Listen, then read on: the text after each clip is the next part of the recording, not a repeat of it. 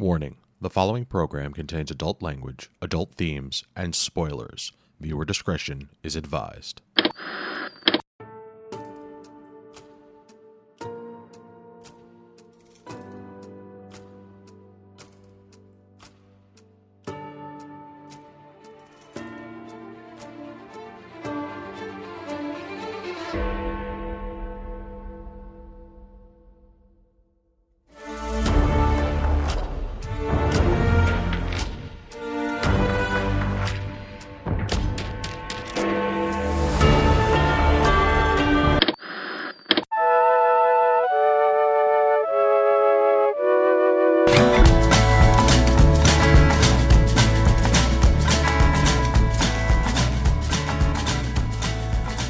Evening and welcome to this week's episode of this week's episode. This is episode 248 for the week of March 10th, 2022.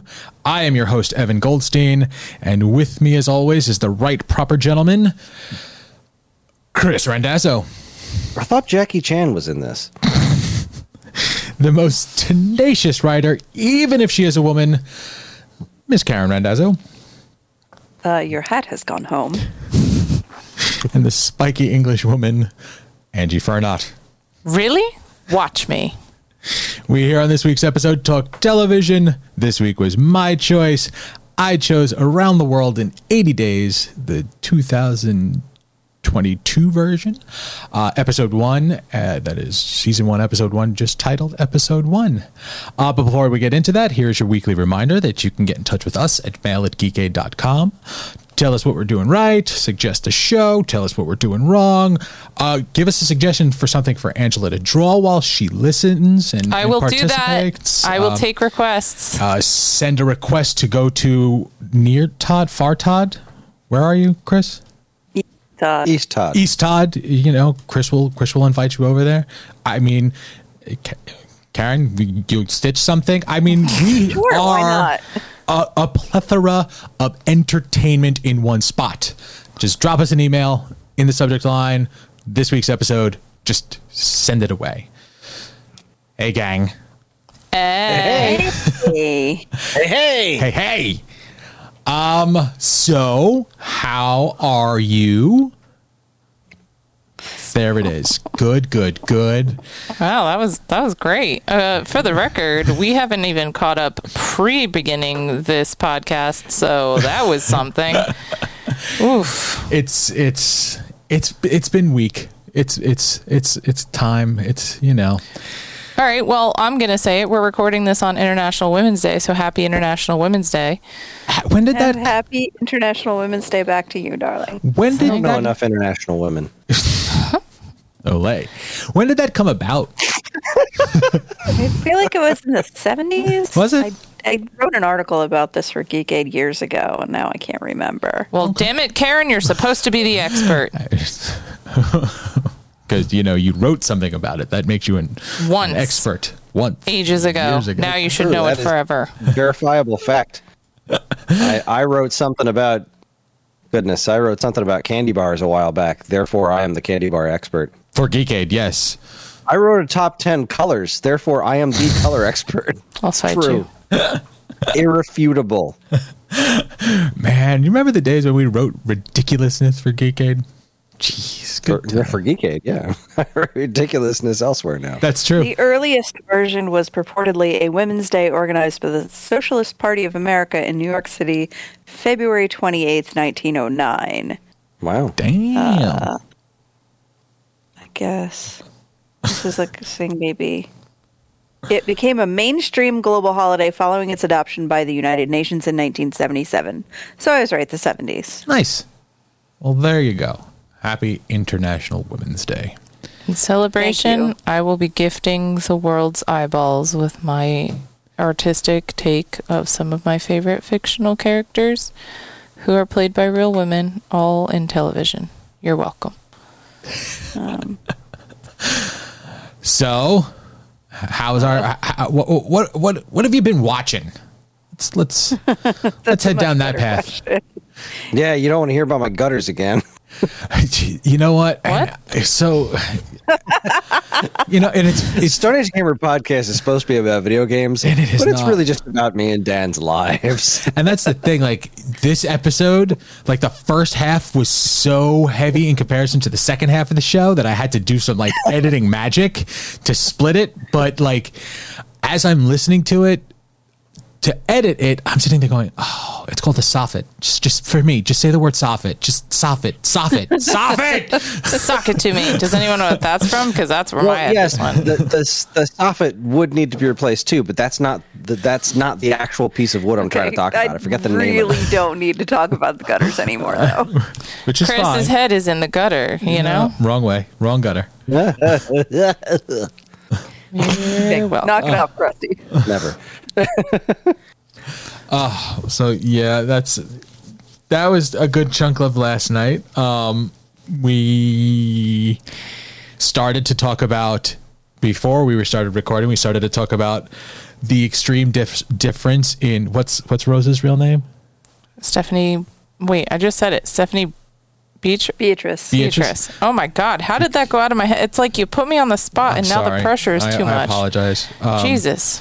We are Well, fans got your of back on International Women's Day. Right? Thank you for being the best woman in this podcast. Okay, we are ahead. we are big fans of Brooklyn Nine Nine in this household, and I had I had not I, I wasn't aware of the extreme difference in her voice to the f- point where like we watched in Canto, and I did not realize it was the same woman, and then I saw an interview, and it was extremely off putting to see Rosa not as Rosa. not talk like Rosa. So, yeah. She's a lovely woman, though. It seems very nice, very sweet, very endearing. Not Rosa at all. That's, Yeah. that's that's why they call it acting. Acting, yeah, but you know, you would think maybe just a little bit like like she is truly, truly acting. Like there's nothing of her real personality in there. Like you could technically say Kevin Smith was acting in Daredevil, but I mean, No, he wasn't. he was just Kevin Smith. He's always just been Kevin Smith. Except for when he played Silent Bob, then he was being quiet, and that's not Kevin Smith at all. yeah, that's that's probably some that's one the Acting. hardest hardest acting he's ever done. Don't get me wrong, I love me some Kevin Smith, but that dude knows how to talk. Yes. and I'm one to talk. Ah, yes, you are. Heyo. Oh. So, what have you what, what have you what have what have you guys been watching? Quite a bit, actually. It seems like um, I remember there was a point in the pandemic where people were like, "Oh no, like TV production is shut down all over the place. It, are we going to run out of Netflix? Are we going to reach the end of Netflix?" And it didn't happen, but I feel like if like shows had been out of production a little bit longer, they might have, because it feels like everything that would put on was put on hold.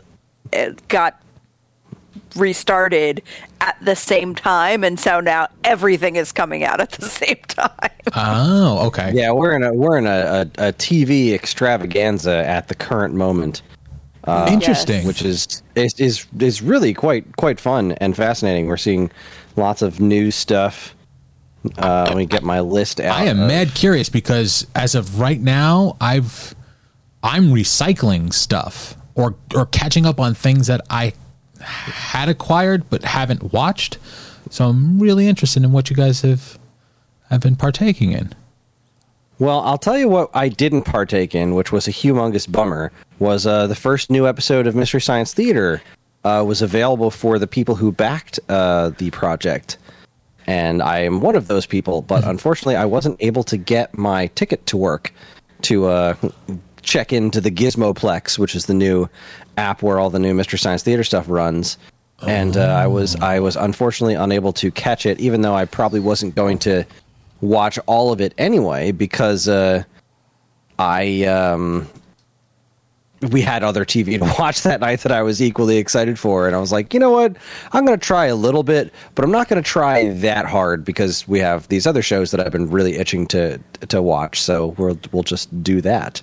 Okay. Um, So that was kind of a bummer. Uh, and then I got an, an, email from them today saying that it was actually a, a, widespread issue. A lot of people were having trouble with BackerKit and getting everything fixed, and they're they're trying to help, but it's a it's a small part of their team. Uh, all that business. So, and again, I don't really mind too much because I have absolutely no shortage of things to be watching on TV right now. So, um, I mean, do you want me to dive in? Do you want to sure, go? Sure, go go nuts. All right. Well, the first and foremost, first and foremost, I know what he's going to start with. I I have been itching. We had a couple of people asking me about it in the Discord. I've been itching to talk about it. The Law and Order is back.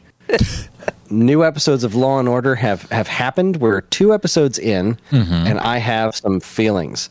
Um, the first episode was not great it was it was pretty rocky and most of what i consider it to be rocky was based on how different it felt from law and order like it's law and order ended quite a while ago mm-hmm. and but law and order svu is still going super strong and svu is a very different show it's it feels different it looks different it's shot different it's it's got a very you know modern TV drama. Like it's very melodramatic.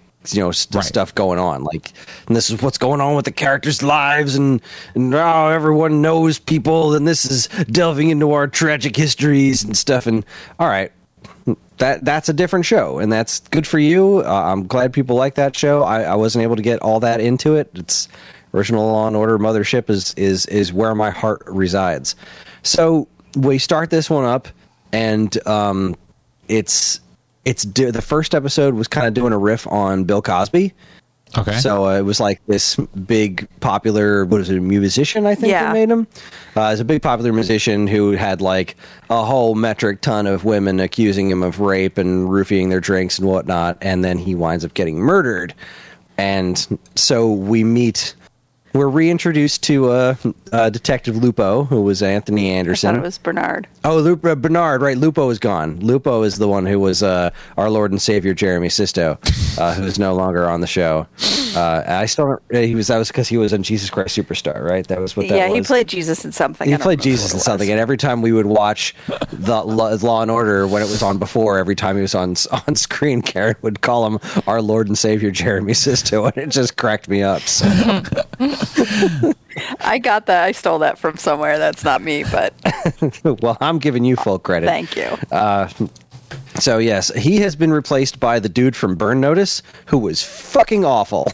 Yeah, the he's not great. The lead guy from Burn Notice. Yeah, yeah, squinty, squinty eyes. Right. Uh, this he was tragic.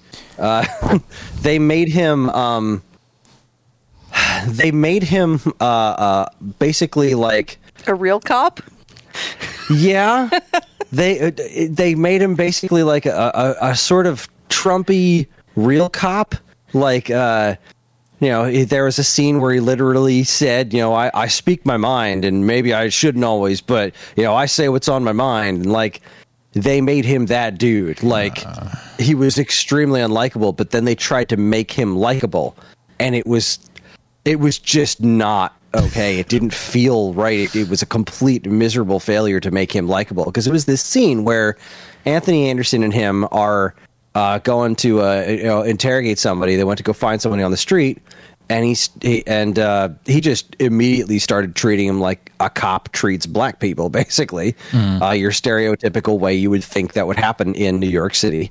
And the guy started getting all uppity with him, and he started getting very coppy with him and uh, then people around him start whipping out their phones and everything and they're shooting all of it and uh, he starts walking away being all mad and anthony anderson's like you know i'm, I'm glad these phones are all here because it, it keeps us accountable and then he goes in this whole tirade about like Rah. It was very after school special the way it was written. Oh yeah, hundred percent. But then he finishes off his whole complaint thing with like, "But I agree with you. It makes us accountable." Like bull fucking shit. These two statements do not connect at all. He was the worst. He was just awful to watch. And like it wasn't just that his character was crap. He was hard to watch. Like he's he's brutal. Now, granted, he's not the worst detective I've seen on the show. there was I can't remember her name. I think she was around for one season, and she must have been someone's cousin or something. Uh, she was Producer's niece. yeah, she was. She premiered the same season as Alana de Garza did, where she was one of the uh, ADAs, and she was phenomenal. I genuinely miss her. Um, but boy, this this girl detective was just she was the pits, man. So she's the low bar, but this dude is like right there next to her, like. Yeah, you're. You, mm, mm, yeah, this was this was bad. Um, so you know that was all right. And um, what's uh, what's her name? The woman who replaced uh, Camryn Manheim. yeah, she was fine. She didn't really get to do much. Uh, yeah, she was in the lieutenant position, and you know, she she reminds me of kind of Dan Florek's character, um, where she's just like. Ang- uh, he was the first uh, lieutenant on the show, and he wound up going over to SVU. But like, this dude was just angry all the time, like at everything and everyone for all things. just in, in a consistent bad mood. Like he every time he answered the phone, he would answer the phone. What? Like, no matter what situation he's in, every time he answered the phone, what? so that this this woman kind of reminded me of him, uh, except a little less charming. I don't know. She was on the practice, I think, a long time ago. Uh, I don't know. I've definitely seen her in other things, and she's basically playing that that person. So, all right. Um, so that was the cop side of things. The th- that was the law. The order side is um, it was all right. What's this? This Hugh Dancy, I think is his name is, or Yes. why? Why do people care about this guy? Like, I don't know. I don't know. He's he's all right, I guess. He's fine. Oh, back to the cops. There was another, there- there's a background cop. She's fucking great. She wait. a She's like- background cop. Uh, yeah, like all right. So you got the two main main detectives. Okay. And then there's always like there's the other detectives that work in the same office. And like for the first I don't know, like 20 seasons or so, was this Profaci dude who's just some random Italian guy who'd come in. And then they had this other woman for a while that was like the random other other detective that comes in and does things. Like this woman's great. The new one that they have for this, new she's phenomenal. I don't know her name. I wish she would just like take Burn Notice's job. Like, get Burn Notice out of there. I get that they put him there to try to attract, you know, that Burn Notice audience. fans, like the the, Yeah, the Burn Notice fans or the Republicans, basically. uh, and I just this other woman is, she's had like four lines and she has a fucking personality. I'm like. Keep talking. it's it, maybe she sticks out so much because she's against burn notice, but like, oh my god, just what the hell. So anyway, back to the the the lawyers. Um, Hugh Dancy is uh, from Hannibal. That's where people know. Okay. Oh, okay. Uh, I just know that I've seen a lot of uh, people on Twitter being like, "He's so dreamy. I love him so." Like, okay, he's he's all right.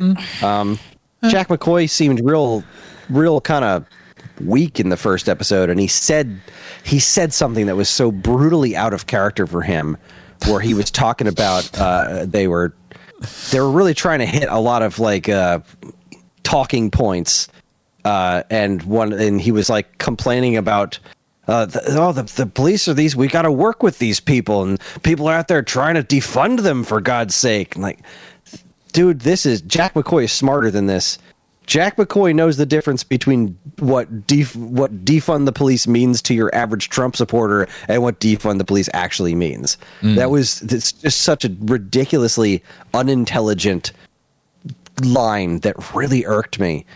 And I don't know. So so lawyer dude's fine. Uh, his assistant is also fine. She's neither of them really struck me as very interesting. They're just fine. Um, I feel like they're using that woman assistant DA like for whatever, you know, whatever suits the story. Just like or not even the story, just the case. Like he didn't let her, you know, he didn't take her let her take the lead on anything until it served their case for it to be a woman oh, presenting so it. gross. Yeah, that it was, was- that was that gross. bothered me. So like they needed to, he needed her to close the case, like to do closing arguments, mm-hmm. and like it was like you need to go up there and tell your story. And so she went up there, and her closing argument was that she was, you know, drugged and raped or something at some point. point, and like. Come on, show. Be better than this, or mm-hmm. or just or don't swing that hard. You know, just do Law and Order for a little while before you get to the very special episodes like this one. Like, how about you just do Law and Order? How about somebody finds a dead body in the park and we we just figure that shit out for a while? Which was the second episode. Which was the and second it was episode. much better. It was so much better. Burn Notice didn't like give us much of his personality. He just kind of stood around and was like, "Okay, I can watch Anthony Anderson, who is fine, and that's enough." It, it was fine. It was fine. The second episode was like, or, This is what we wanted. this is what I'm. This is what I showed up for, and more importantly, the second episode was shot more like Law and Order. So when um, one thing that it's kind of irking me is that they've changed the intro sequence. Now they've redone the theme song only once before, uh, Okay. and most of it was just re-recording the bass line, so it wasn't this really, really tacky '80s bass line, and they extend. You know, made it into a kind of tacky '90s bass line. Okay. This one, this version of the theme song is designed to sound more like the SVU theme song. So it's very like like crunchy drums and very mm. intense. And it's kind of bugging me. Like I don't hate it, but it's like SVU's theme is a play off of the original Law and Order theme. So now it seems like you're playing off of the thing that's playing off of what you're supposed to be in the first place. So Do you know what I'm picturing in my head now because of your sound effects and the sounds that you're describing? uh, I, I I do not. Transformers meets Seinfeld. What? That's what I hear in my. I don't know why, but that's what I'm getting from this description. I am sorry for everything. You're not that far off, really. Oh no, that's so much worse. I hear where you're coming from. I could, I could, I could piece that in there. Um, yeah. Uh, so uh, the other thing about the shots in the first episode is like Law and Order does a lot of static shots. Law and Order doesn't try to be overly dramatic with its camera perspectives and stuff. It doesn't do any fancy tricks. And while we're watching this episode, sometimes somebody would be talking and the camera starts like doing some swoopy panning around or slow pan shot. And it's like, this is, mm-mm, no, Yeah, this remember- isn't working for you. My my experience with Law and Order is they pretty much put the thing on a tripod and just acted in front of it. Yeah, like it's Right? it's pretty it's pretty bare bones, and that's what made the show so good. Is that it just stood on its content, mm-hmm. its content, and the way that content was delivered. That was what made the show good, and what makes the show such an enjoyable thing to kind of turn your head off to, sort of. It's like solving a mystery, and you're solving it along with them, and it's and it's fun, but it's it seemed like it was trying real hard to be very dramatic in the first episode. And the second one, while not, you know, perfect, it wasn't like the most amazing episode I've ever seen in my life, but it was was good. It was fine. It was fun. It was law and order, and that was a good time. So were they using episode one as like a setup for the new people or the new cast, and then they're getting back into their rut, if you will, like going? I wish I knew. Like it's it's not like the second episode could possibly be a reaction to the first one. No, because you know, this is this stuff's already shot, right? I would so so. Yeah. Uh, that's my assumption, but it seemed like the first episode was NBC trying to find a way to get people to watch this show again. Well, I mean, they it, don't it, need to do. it was only Yeah, on for they- 20 seasons. They have to do something different, right? Like 20 That's seasons the- is not that big of a deal. The the beauty of the show. It's, it they all you have to do is make more Law and Order, and it and it's fine. Uh, I Make just it don't and know the if it's people getting will any kind of come. ratings or whatever. But it's I- I don't I have no idea how long this is going to last going forward. I would be surprised if it makes it past this episode, um, but or this season. But I'm just happy to see it back. I'm glad it's I'm glad it's on the air. It is it has caused me to think a bit about why I like the show uh, because I'm a lot more, I guess, aware of the world than I was when I was marathoning Law and Order on TNT, like, you know, 10, 15 years ago. Right. Uh, it's a lot has changed, and it would seem to me like I, I probably shouldn't like a show that's glorifying cops. Um, and that was a, the a lot of the discourse that I saw about this show was how it was glorifying you know police and everything, and you shouldn't watch this show eh, because because cops are bad, et cetera, et cetera. And I'm I was I was trying to figure out like wrap my head around. All right, I get what you're saying, but I've been consistently watching Law and Order like for years, and even past the TNT marathons. Like you know, a year or two ago, I was streaming it constantly while I was at work. I've been you know streaming it while I painted the basement a few months back. Like I still really like Law and Order, and so I had to really kind of think about why. Why do I like this show that's effectively glorifying cops? And I think it's because it's fantasy. Like, yeah, it's it's not hundred percent realistic. It's it's it's kind of like watching West Wing. Like, mm-hmm. it's more of a like, well, wouldn't that be nice? Yeah, it's like an idealized version of. yeah it's it's i don't i'm not looking at that saying like yeah this is what real cops and lawyers are like but on the other hand this show has historically not really pulled a lot of punches in terms of cops and lawyers being really shitty um they've had i mean i could I think that the the, you know, the defense has or the prosecutors has typically been honorable, though. yes the the prosecutors have typically been like straight up honorable and usually the detectives that you're fo- the, the prosecutors and the detectives that you're following are the ones who are usually the good guys but they, there's been plenty of times where like you know i was just watching an episode uh, a few a few days ago over lunch where Lenny Briscoe was talking to Chris uh, Chris Noth's character and they were talking about uh, what was it some Egyptian bombed something and Chris Noth was just like here's how you solve this problem. You just put up a giant fence and electrify it all around the country. And Briscoe starts giving him shit for it like the other side of that like well that's a stupid argument and here's why. And like you just get these brief conversations to kind of like do a opposing viewpoints or like here's the popular talking point and here's why it's a dumb kind of a thing. And that kind of nifty idealized stuff is fun but also like i mentioned that Profaci guy. Mm-hmm. After like 20 some odd years dude turned out to be a dirty cop. They I, I can't count the number of episodes that had to deal with the the detectives having to investigate a cop and just how shitty that is. And not like how tough it is to be like oh but they're the good guys. But like the fucking blue wall and everything that is a major recurring problem on the show where the detec- detectives like all right we have to investigate this shooting. Something seems wrong and no cop will will cooperate at all because the cops all stand by each other even when even when they're covering up they know they're covering up crime. Mm-hmm. Like the show's never really shied too far away from that.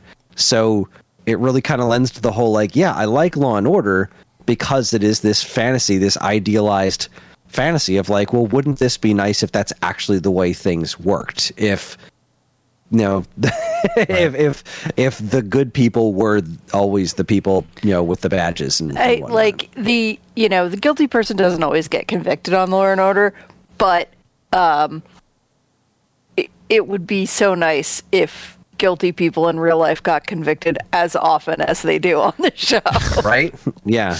And it's it's it's it's fun because it's fun to watch because one it's, it's it's solving a mystery and that's always fun to do in your your TV shows, your TV dramas, but also like a lot of the times when you get some sort of like okay, this is just a bad person. I want to see them suffer consequences and then they do most of the time.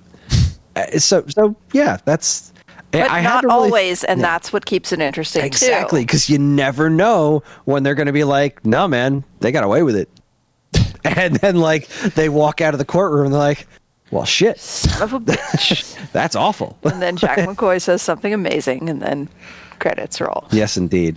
And I love that, Ja- like, man, Sam Waterston picked up exactly where he left off. Um, basically, uh, his character, Jack McCoy, as he got older and became the actual district attorney, uh, who was uh, Steven Hill's character, basically he's turning into Steven Hill's character. like, Jack McCoy always idolized Adam Schiff, and now that Now he is him. now he's in that role. Dude's even dude even dresses like him. It's fantastic. Whenever he leaves a scene and he puts on his hat and coat, I'm like, that is totally Adam Schiff's hat and coat. And like that they're still doing this in this new season where it's like I was just wonderful. Oh, and the first episode had Carey Lowell's uh, character show back up. That was freaking wild. She was one of the regular. Uh, she was uh, Jack's ADA for a while, and um, she was God, she was kind of she was kind of awful, and like she made a lot of huge mistakes, and then she wound up getting in like major trouble. She got like temporarily disbarred or something, like suspended or something from the bar for a while, uh, and then she was back working for the DA's office in this one and made kind of a big mistake, which was, you know, totally in character for her. But like, man, they got her back to come do that, huh? they got her Well, co- you know, to come back and show that she was still kind of shitty. It's funny that you mentioned that because in the IMDb listing for this the first episode, it states Jamie Ross is shown to still be working as an ADA in the district attorney's office. However, she was a judge when she last appeared in 41 shots in 2005. So she, was, a, judge. Is that what she wound That- up? I'm just reading the goof. That's it. I remember she showed up as something other than I, she was working as a defense attorney for a bit. God, she went she went in a bunch of different directions, and she kept getting in trouble because she kept dragging her personal life into things. Trial by jury. So that's the Trial by jury. I forgot about that show. That was weird. So- God, she she showed up as a judge on that. That's hilarious. I don't know. Anyways, that's my thoughts on Law and Order. I'm so happy it's back, uh, and I'm glad that the second episode was so very much better than the first one because. Well put, sir. But Yes, very bleh. okay. Well, that's that's the major one. Everything else, I think the two of us have been wa- watching together. Yeah, I also watched Law and Order though. That's that's true. Yeah, Yeah, but you were Yes, just we're there for the ride. together, but like, I'm the lunatic when it comes to that show. So yes, you are. Okay. Um, did you want to also talk about Picard? Oh right, I'll yeah, I'll I'll take point on that one.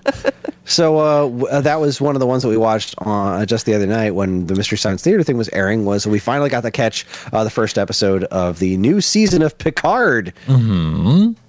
It's super cool. Good. It was um, it didn't go exactly where I thought it was going to go. Um, at the end of the first season, looked like everybody was on the ship and they were all going to go have jolly fun adventures together. And with the with the this is the new crew, so yeah, let's go out and, and venture and see the stars and do stuff. And it really just the, started off the episode. Not really started off, but once the thing, they started off with like, oh, there's some weird green shit in space. That's weird. Um, and then everything blows up, and then you're like, okay, let's let's let's backtrack and see how we got to this point. The one of the, one of those kind of opens. Um, but uh, let's see. Oh, I just lost my train of thought. Left All the station. cast had been all the cast, right? So they've been they kind of just showed like, oh, here's what everyone's been up to. Like they've just been like doing good shit. So like this android girl that was the main focus of the first season, she's off like now that androids aren't uh, synthetic human beings aren't outlawed anymore. She's out like making peace and like kind of being an synthetic life ambassador. And what's her name? Allison Pill's character is out there just kind of hanging with her and getting drunk apparently. and getting drunk all the time. She's been exonerated for the uh, the murder because that was something that kind of bugged me. Like she straight up killed a dude in the first season. How are they really going to get away with her not suffering any consequences consequences while she was exonerated because she killed the guy because of some weird Vulcan uh, you know mind control memory thing. So. They side they Way to clear that up for away, and us, I was like, all right, that's good enough for me. I get more Allison Pill, and I don't have to worry about her being a murderer anymore. So go go team. Um, so that was that was pretty cool. Uh, you know the the assassin dude wound up being a uh, like he he joined Starfleet and he's a he's you know, a, a Raffi the and- first full, full Romulan cadet, yes right? first full Romulan cadet, which is pretty cool and. uh I don't All know. the other Ra- Romulans Raffi that and have Picard are both like in Starfleet now, running things because the people who were in charge of running things in Starfleet that made Starfleet kind of shitty were like part of this whole conspiracy to outlaw, you know, life and blew up a bunch of Mars and all that stuff. It is it's lore. Don't worry about it. But Quest- it's, it was really fun. Go ahead. W- question before we jump too far away. Weren't there other Romulans? Like on other shows? Like what, Worf? Wasn't he a Romulan? No, he's a Worf? No, he's yeah. He's a what? Sorry. Klingon. God, we're getting so much hate mail. Okay. I don't know Star Trek in right at now. all. We I- haven't even dropped the episode. Romulans are like uh, an offshoot of Vulcans. People are just sensing it. Eh, sure. Go ahead. At me all you want. Go ahead. Try and find me on Twitter. I dare so, you. so yeah, Okay. okay. This, he's the first, you know, full full Romulan, and that's that's That's pretty pretty cool. All right. Uh, but they just spent a decent chunk of the show just being like, "Here's here's what everyone's been up to. Having a Here's good what you've been time. missing." Everyone's happy, you know, doing some cool stuff. It's it's a good time. And, uh, okay, I like that. I like that. I was really really just enjoying watching everybody who went through quite a lot in the last season, just being like, "And here's what we're up to now," and it's just kind of cool. And now they're all in a good place in life. yeah, now now they're okay. So how are we gonna fuck this up? and then the, the the captain Rios ended up ca- captaining the uh, the Stargazer, which is Picard's old ship. yeah, which, yeah, which is uh, Well, yeah, the newest new version version of of. Picard's first uh, Picard's first ship, which was really cool. I really like that character and that actor. I like that you know all the holograms, different holograms he played in the first season, Mm-hmm. and I like him as a captain. And the fact that like he was on the bridge and he told his like you know his bridge people, navigator. I don't know whoever he commanded. He, it was like instead of make it so, he was like Dale because he's he is Hispanic and. And they were all just like, "What?" And he goes, "Oh, make it so." They're like, no, I want him to make it his own. I like Dale. Let's go. yeah, it was that was that was fun. It was wonderful. Um, so uh, what's it? This like they go out to there's some some folks out there find some weird green shit in space. And they're like, "Oh, well, this is some pretty unusual green shit in space. It looks like it's cracking open to like another universe. You should probably come check this out." This is like you normally there. There's some green shit in space, like nothing to worry about. But this is some pretty unusual green shit. Yeah, this is highly unusual green shit in space. so like seven of nine is out there doing her ranger thing and uh, she's she's got Rios' old ship because he's in Starfleet now, and she just happens to like stumble onto the same green shit. We're like, oh man, there's green shit about. So uh, they they go into the uh, the the star the the Stargazer, and uh, Allison Pill goes and translates the weird noise that's coming out of the green shit, and the weird noise is like, help us, help us, Picard. of course. Well, Help us, Picard. You're our only savior. Wait, what? That that's awfully specific. So He cannot pull off the Leia hairdo, by the way.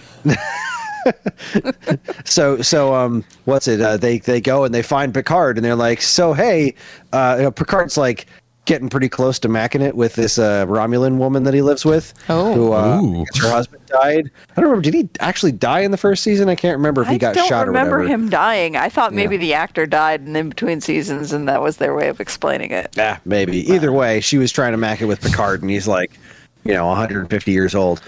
Um, that was That was uncomfortable. Yeah, it was that. kind of uncomfortable. Partially because I'm, if I'm not mistaken, Patrick Stewart is gay. Is he? I'm. Per- I know Ian McKellen is. No, I, I think Patrick Stewart's straight. He just Okay, loves no, Ian he's just a, a good ally. yeah, he's just a good ally.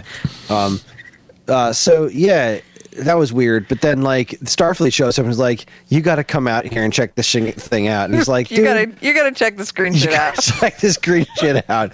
And Picard's like, dude, I just came back. Like, I just saved a whole bunch of stuff. I'm chilling. All right. I'm home. Yes, I like space. I want to go out there. I'm having some weird mommy issues, which is a thing that we're that, that I'm dreaming about lately. But whatever. I'm not uh, okay with the mommy issues thing. You cannot possibly tell me that whatever this green shit is has to be handled by me. And you're like, oh no, sir, check this shit out. And they play the message. And he's just like, fuck. They're asking for me damn by name. Okay. so they beam him out to the green shit and they're like, help me, Picard. And he's like, well, I'm here. Now what? And then like this weird, crazy starship thing like cruises through, and it's a, like a Borg ship, but it's not a cube. It's like a Borg polygon thing that's like crazy Borgness. And they're like, dude, the Borg's asking for help. That's not okay. All right. No, They're the gonna- Borg wasn't asking for help; it was asking to join. that's right. They're asking to join Starfleet, and they're like, "That's no. Are you fucking nuts? They're just going to come here and assimilate everybody." And Oh Picard's like, God. "Yeah, but what if they're not?" You know what they say about Like, Borg ships: more corners, more problems. So exactly. Like this is the spikiest Borg ship I've seen all day, and like this guy is just like, okay, they want to join Starfleet, and Seven of Nine's like, no, they're the Borg, they're fucking evil, and they are going to destroy all of us. Like the second they get the opportunity, and he's like, okay, but this is Borg in a crazy polygonal ship that's coming out of a bunch of green shit. We've never seen this before. It's pretty weird by Borg standards, By and wouldn't standards, it be really. awesome if they weren't evil? so they decide, okay, we'll hear you out. And then like Wait, shit what? starts to go south, and they're like, Okay, "All right, we've heard enough. Put up the shields. Get the fuck out of Dodge." And the Borg's like, "No, no, you're going to listen to us, goddamn it!" And they teleport through the fucking shields. They're like, they're teleporting through our shields. How are they doing that? I don't know. They're the fucking Borg. So Borg Queen herself lands on the bridge, and she's like, "All right, bitches, I want to join Starfleet, but first I need some power." And so she gets all Doc Ock arms shooting all over the place and starts sucking up all this power. And so naturally, every jackass on the bridge starts firing phasers at her. Like, I'm going to shoot the shit out of this woman. And every single person that shoots at her gets shot right back. Like, they- she doesn't kill anybody, which they make a point of saying, but every one of them gets shot right back. And it's only the people doing the shooting. So the Captain Rios is just like, "Would you idiots please stop shooting at the Borg Queen, who's shooting every single one of you right back? Your phasers aren't doing anything." And then, of course, everyone keeps shooting at her because you know, As you do. Because Starfleet. there's, I mean, let's be honest. The fucking Borg Queen is standing on your bridge with Doc Ock tentacles sucking all the information out of your computers. Shit's clearly going south, or at least it's meant to look like it's going south. And so Picard initiates this big self destruct sequence. Just like, if this goes the way we think it's going, then the Borg is going to ruin everything in all universes for all time our only solution right now is to blow ourselves up and that's that's the end of it. So picard initiates the self-destruct sequence which is neat that a single person can do that now because in star trek history you could never you couldn't even even an admiral couldn't single-handedly self-destruct and you'd have like co- whatever. Um, I like the way you just bailed out of that. shit blows up. Everyone's dead except they're not. They wake up picard wakes up and it's like He's home. he's home, except like his cute uh, Romulan woman isn't there anymore. This uh, dude who was one of the synthetics from like the original, the first season, who blew up Mars, is like just there as his assistant. And he's like, "Where's my lady?" And he starts looking up online. He's like, "Nope, sorry, I don't see any record of her. Is there something I can get for you?" And he's basically seeing like, "Oh shit, I'm in some weird alternate timeline here, and who's responsible? Motherfucking Q." Wait. Of course. motherfucking Q. And like they did this trick twice because before earlier, before he went out and back into space and met up with the the Borg and the green shit, he went and talked to Whoopi Goldberg's character Guinan, mm-hmm. mm. and they did this whole bit like, "Man, you sure have gotten older, even though you're not supposed to age." And she's like, "I do it to catch up with the people I know because you know it makes them feel more comfortable. It's not because I'm Whoopi Goldberg and I'm old." Like, all right. I'll buy that shit. Sure, go ahead. But then they did basically the same exact thing with Q, except they did the whole de aging thing on him. He showed up looking just like he did on Next Generation, and then he's like, "Damn, Picard, you old as fuck." And then he snapped his fingers and got old too. I was like, "All right, that's pretty neat." So, what the extent of what's going on is, I have absolutely no idea. But then they showed like preview for what's happening in this season of Picard, and it's like, yeah, Q's there to continue to fuck with Picard, which is kind of what he does. Is like the test for the, the what is it the trial never ends or whatever like that. So God. it looks it's fun. It's super i'm super into it. It it's, it was a lot of fun to watch. It's it's nice and interesting. It's i'm kind of scared because i didn't see any of the Soji girl. She was the the synthetic uh, girl who was basically like the point of the first season. I was I was kind of afraid that they weren't going to have anything for her to do in a second season because I thought she was an interesting character and she was in the first episode, but I don't know. I don't see her existing in this alternate timeline that Q seems to have barfed up. So I'm uh, I, I, I didn't see her in any of the previews for this season. So I'm like, I, I really hope they didn't just write off this character because I was kind of hoping to see what she's like now that she knows who she is, and I I I'd lo- I want to see more of where that character goes, and I'm kind of afraid we're not going to get to see that. But So you're saying there was a, basically an entire season about a character and then they wrote the character off the show. Yeah, because I mean, her arc basically ended. Like, and it's Did it? Doesn't sound like it a- did. It, her basic storyline ended, but then there could be more to tell with her, or they could just be like, and this is what she does now. Okay. That's way less for interesting. sure that exactly. she's not involved. We don't know that, that and that's It what's just fun. looks like to you.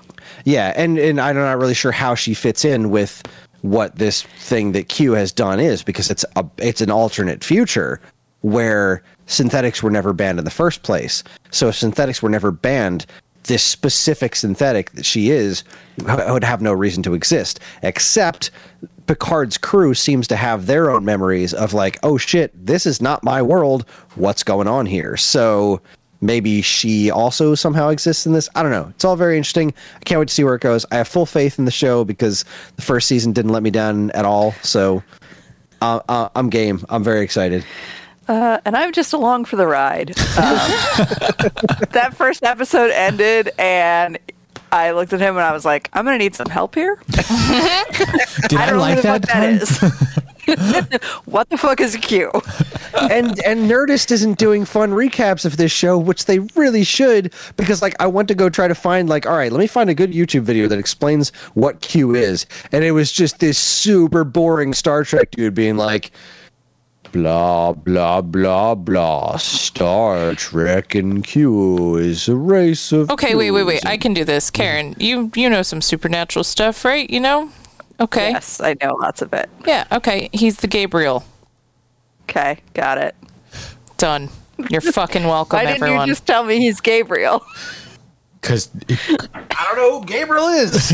Well, Gabriel was the trickster. He was a trickster character, and Q is like a much more chaotic version of that. But it's the easiest way to get someone to wrap their head around it if they've seen Supernatural.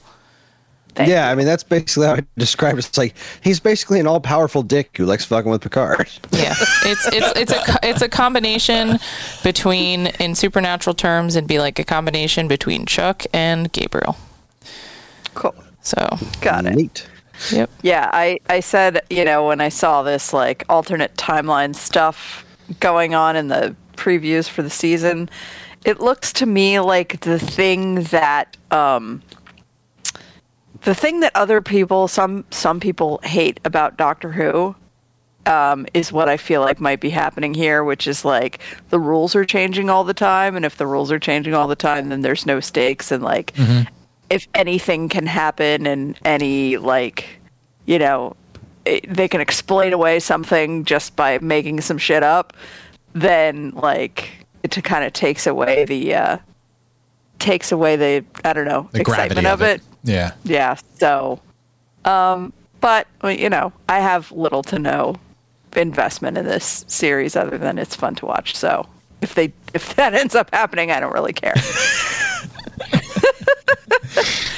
Okay. Um, You're the perfect but candidate. I think the thing is, is like he can change all the rules, but like he can change all the rules and do that permanently unless he's stopped. So it's like, yeah, I can fuck with whatever I want, and unless you find a way to stop me, this is just your new reality now. So that's, that's, the, Chuck stakes. part. yeah. And, Oh, Chuck. Chuck. Oh, Chuck. okay. So yeah, Picard is fun. It, I'm super glad that's back, and that is so that's Law and Order that's ongoing, Picard that's ongoing, and we have two other shows that are ongoing. yeah. Shut up. What? No, just, you you talked a lot, so I'm now I'm gonna. Oh, that's what you. Oh, I thought you meant like shut up, as in I was going to say something dumb. I was like, no, take the baton. No, no. get talking. um, and I can hopefully keep it a little bit more. Um, Brief, I don't know. less animated. Listen, I'm not only amused, I am relieved because we have very, Very little little. to talk about. so- I'm sitting over here like during Law and Order, going, I hope the people who listen to this podcast care about Law and Order because if they don't, they're gone. Eh, well, I know that I had a couple of questions from people in the Discord chat asking what I thought, and so I, I was, I I was am happy I to am be able to. I am glad you were of service to those people. Yes, indeed. I you did do. not know they were out there. They are. There was Our- anyone out there who likes Law and Order as much as you? our Oh, I don't think Discord they chat. actually like Law and Order. I think they just wanted to know what I think of it. Yeah, I was going to say our Discord chat actually has great thoughts and asks good questions, and everyone in Discord. I'm sorry that I haven't been tuning in very much lately. I'm ignoring my own Discord server as well, uh, mostly because I got some extra work recently, and it's just been really, really hard for me to keep track of everything. But I promise I'll be better. So that's all. I am I am aged and do not understand Discord, which is why I'm not usually on there. So sorry, Discord. Um, but yeah, I'm not even gonna promise you that I'll try because I'm not I can say that and I can mean it and I can want to do it, but it doesn't mean that it's going to happen. I'm going to forget that Discord exists again. Um, it's happened before. so instead, I'll tell you about the other shows we've been watching. Um, on International Women's Day, I will fo- I will switch to our women-focused shows. Uh, one of which is Killing Eve, which is back. Ah, okay.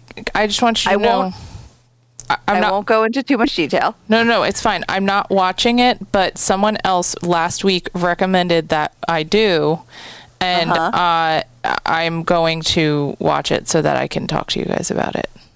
It's great. That's what they Um, said. Yes. Uh, so season four just premiered, um, and I think it's it's on AMC, but it's also on BBC America, and apparently it's on those two different stations at different days and different times. And the reason that this came to my attention is that my mother-in-law texted me to tell me it was back. And then she was, and then I was like, oh, well, I guess I'll just put it on since I happen to be sitting here with the remote. And uh, then she later then as i'm like trying to get trying to find the channel she's like oh wait never mind. It's on tomorrow. And then i found it and it certainly appeared to be a new episode and then she was like wait and then she explained this whole thing about it being on different channels i'm like this is dumb and it doesn't make any sense and i had caught it in the middle anyway so we saved it for another night when we could watch the whole thing um, it is back. It is, you know, interesting. It, it remains interesting. It is setting up some interesting things of trying to catch bad guys. And Eve is like on the hunt for the 12, and she's banging this guy who's helping her out um, in more ways than one. Like you do. and it appears that um, Villanelle is trying to reform herself so that Eve will like be with her. like romantically which- or be friends with her? Yes. Yes, Okay, cool. Thanks for clearing that up. And um, what's his face? The Russian guy is like mayor of something now, so that's interesting. that was a surprise. and Harriet Walter's back too. She's like kind of gone on, you know, got put onto like some crappy diplomatic assignment because she's been, uh, you know, she got too out of control and they didn't want to give her any power anymore. So now she's like feeding Eve information so that, so that she can carry on her mission. Um, when Eve is like, "Fuck you, and I work for you, but I do want to do the thing that you want me to do." I'm not doing it for you. I'm doing it for me. So it's good to have it back. It's only been one episode, so I, you know, I don't, I don't, I can't see f- too far down the path with this show. I just, I'm just along for the ride and happy it's back. These these characters and these actresses, particularly, always entertain. So It's the final season, right? yes, it is the final season. So it'll be interesting to see where it ends up. I know that this is based on a series of books. I don't know how long the series goes, but uh, it is. Um, I, I I can see it ending and me being satisfied with that. Okay. The other show that is back, which is airing two episodes a week, which is weird choice for a streaming service, but okay. Yeah, it's pretty neat. Um, yeah, it does. It's like it, it's, it's kind of satisfies that im, that like want of binge, but also not want to have it um, go too fast, which is uh, Mrs. Maisel. Oh, nice. Season four is also back, um, and so I think four episodes of that have aired. Yeah, I like this whole two episode drop thing because it's you, you, you do you want to you want to binge it because like you just don't want to stop It's watching really it it's really goddamn good.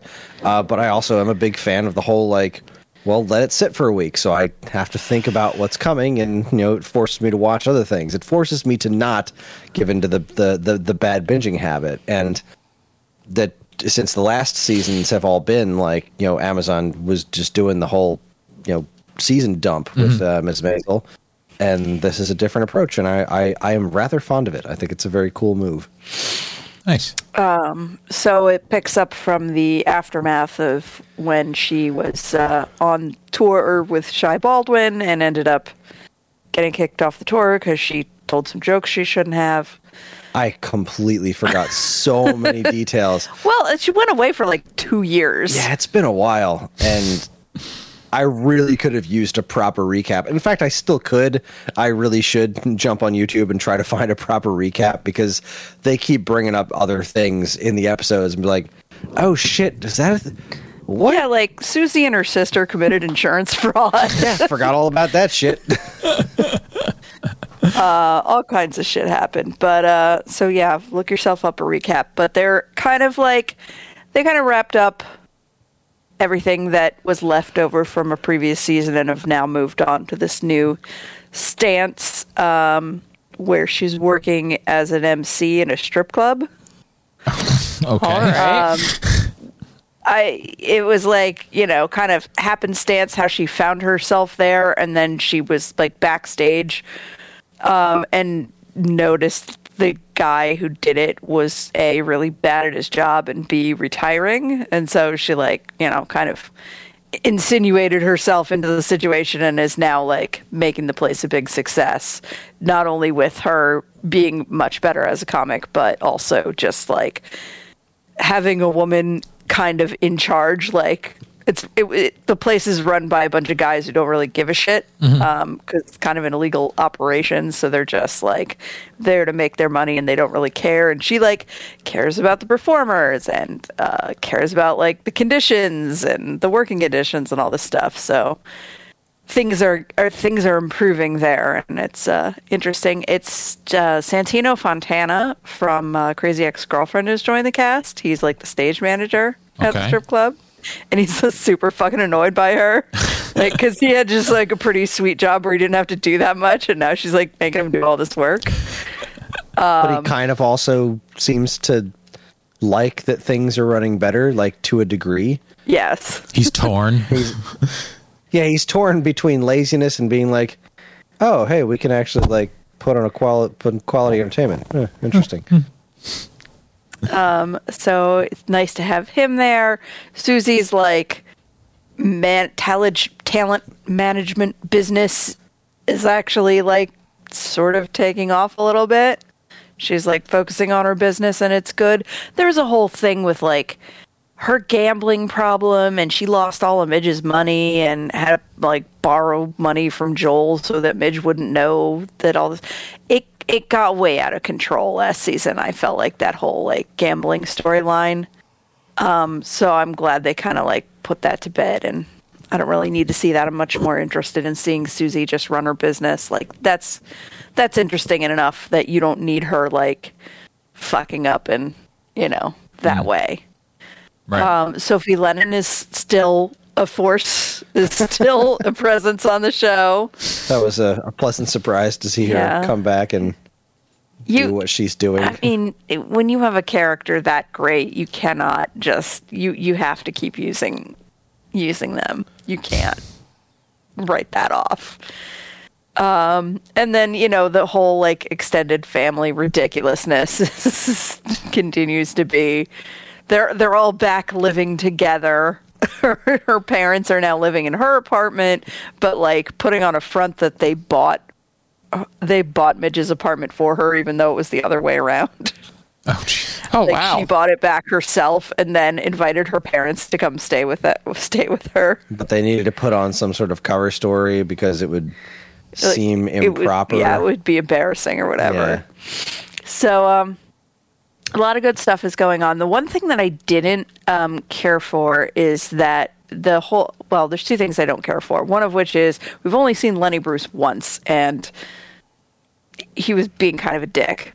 It was it was hilarious, but he was being kind of a dick to Midge. Like she found him passed out on a sidewalk and brought him home. Well, that was the second time we saw him, Oh, or the first time he. oh, he came in. it That's right. I just I want him to be in every episode. I guess so. It's not enough for me that he was only in two. Um, the other thing that I really don't care for is that she starts out the season doing a set at the Gaslight, talking about how she wants revenge on Shy Baldwin for being dumped from the tour. And it seems very shitty and very white privilege of her to be like, I am mad that I got fired. And the reason that, but the reason that I got fired is that I outed a gay man. Okay. Oh Jesus, that's why she got fired. Yeah, she. I mean, it's it was kind of like a you know not so, uh, you know, kind of unspoken secret. Like people who people knew it, but you didn't really talk about it. right. And then she got on stage and did jokes about it in at the Apollo Theater in Harlem. The fuck did she We're think was gonna happen? exactly.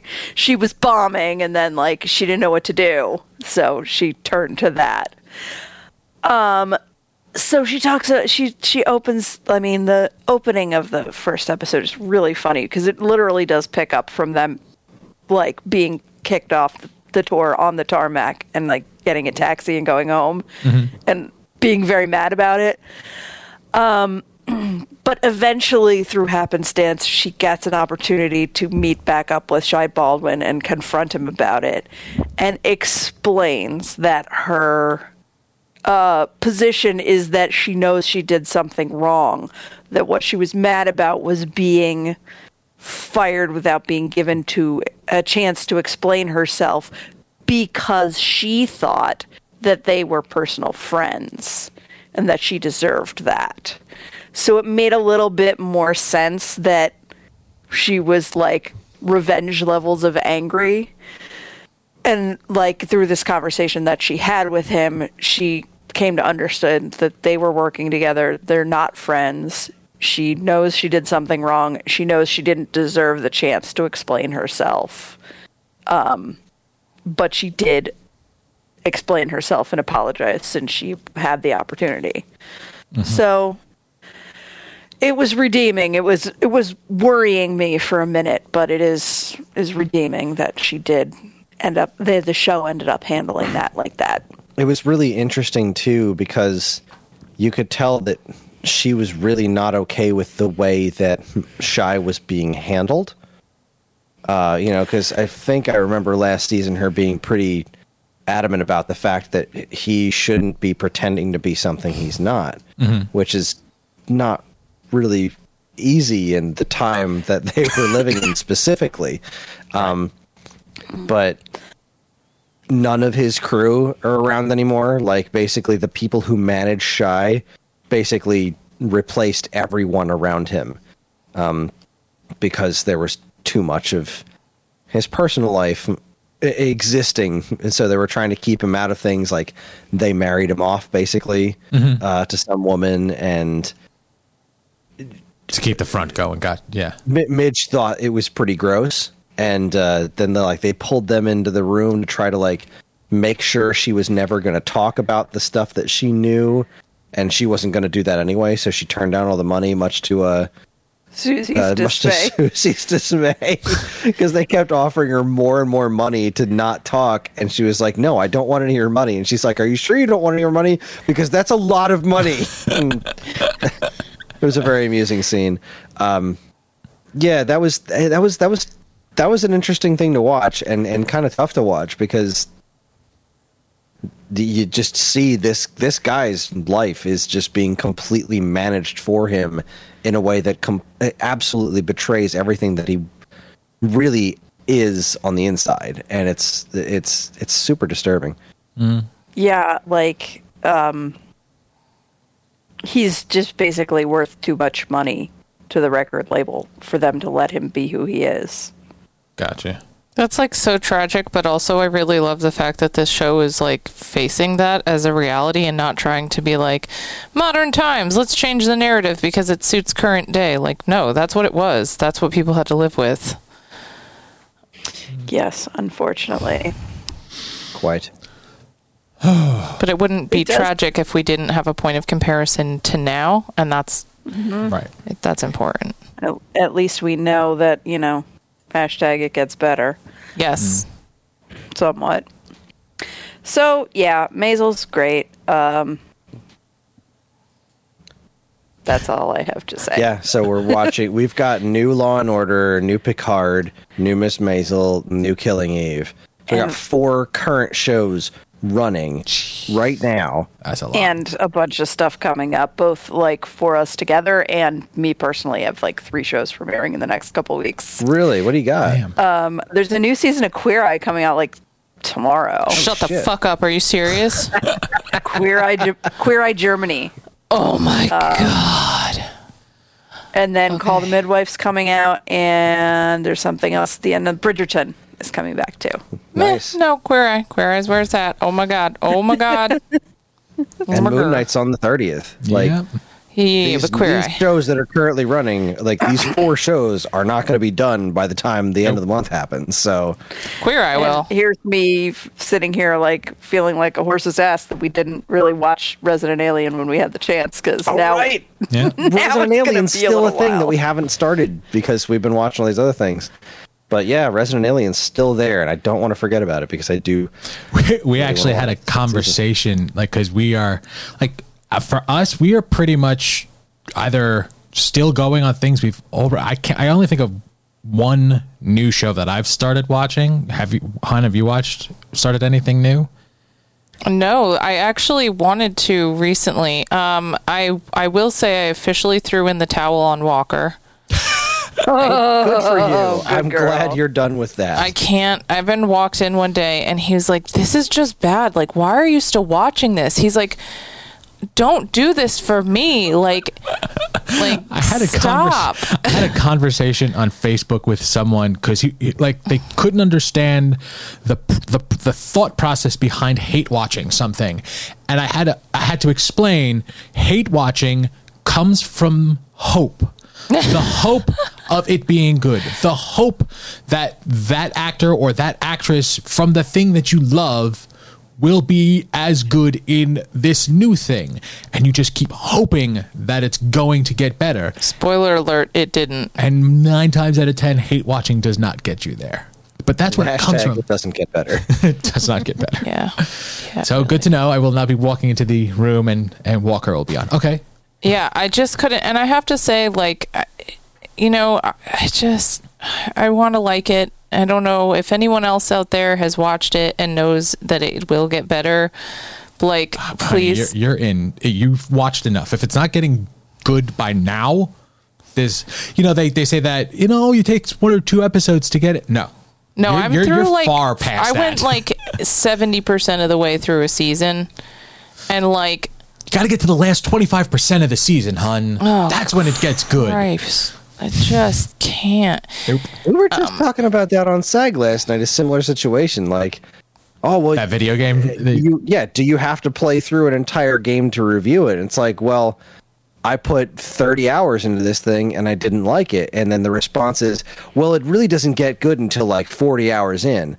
Okay, well, if I have to get through 40 hours of something for it to be considered good, that It's means not it's good. not good. Yeah, that's the definition of not good I have to get through 40 hours of something I don't enjoy every week. It's called work. yes absolutely Yeah. concur watching television should not feel like work and that's what it feels like with this show and it just it bothers me that i'm i'm even saying that because like again y'all know how i feel about my supernatural boys i want to support i want to i want to be able to encourage others to support and i i literally cannot recommend the show to anyone unless they want to hate their lives Um, Well, you know, I'm ha- some people out there clearly are enjoying it because you know it's, it hasn't been canceled yet, No. and you know what? He's got work. yeah So, Yeah. so and that should be enough. I'm glad that he has work. I'm glad that his wife has participated in this project with him. I do think it's super cute, and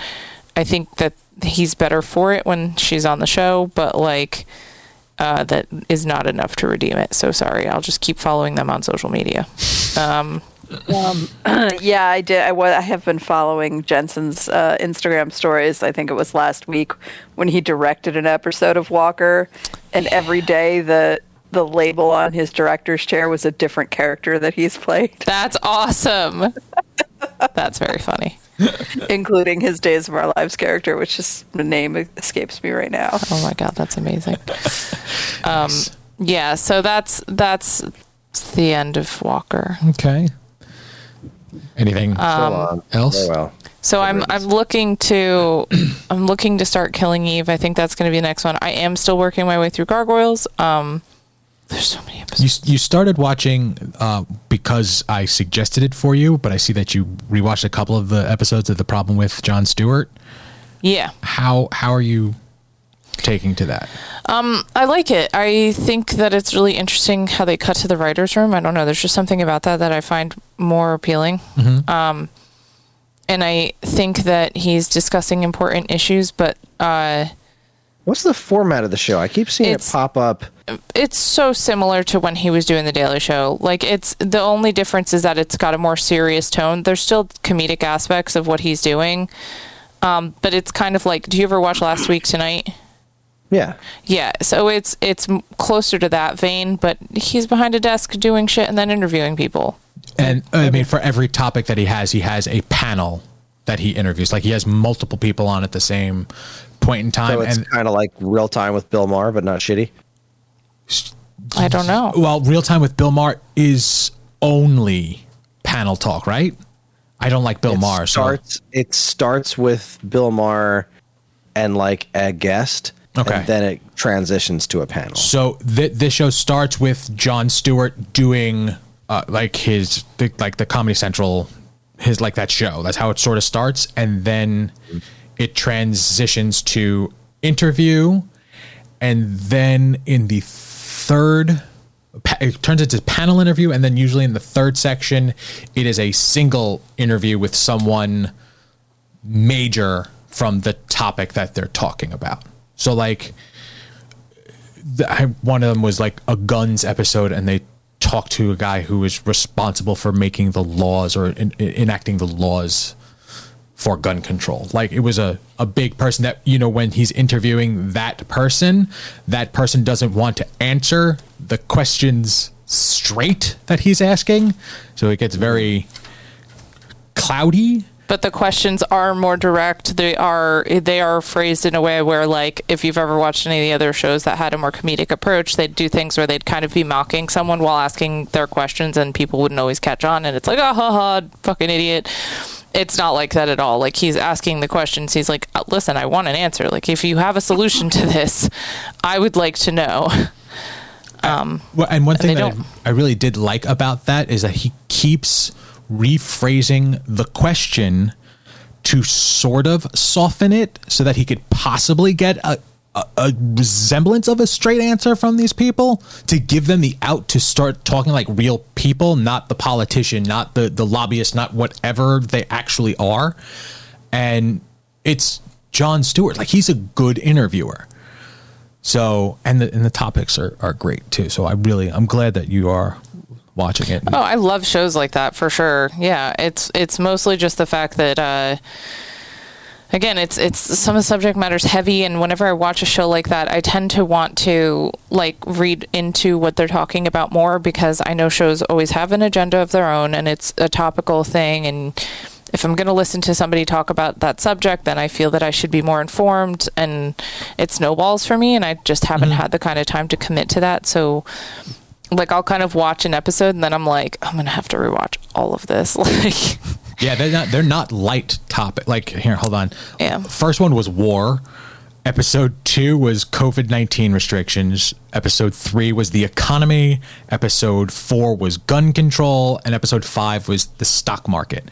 And each one of those topics is like like it's a smaller portion of that grand thing. Like the stock market was about um, what do they call it? The retail stock market. You know, us buying our own stock, like on an app or whatnot, and how convoluted and backwards it is, and how so murky it, that it, it's done in a specific way to just fucking take advantage of us. And he just sits there and goes, "How is this legal?" And that's that's the the the crux of the episode. Him like really just asking the basic, the, the human question: How the fuck? Are, how are we letting this happen? Kind of thing.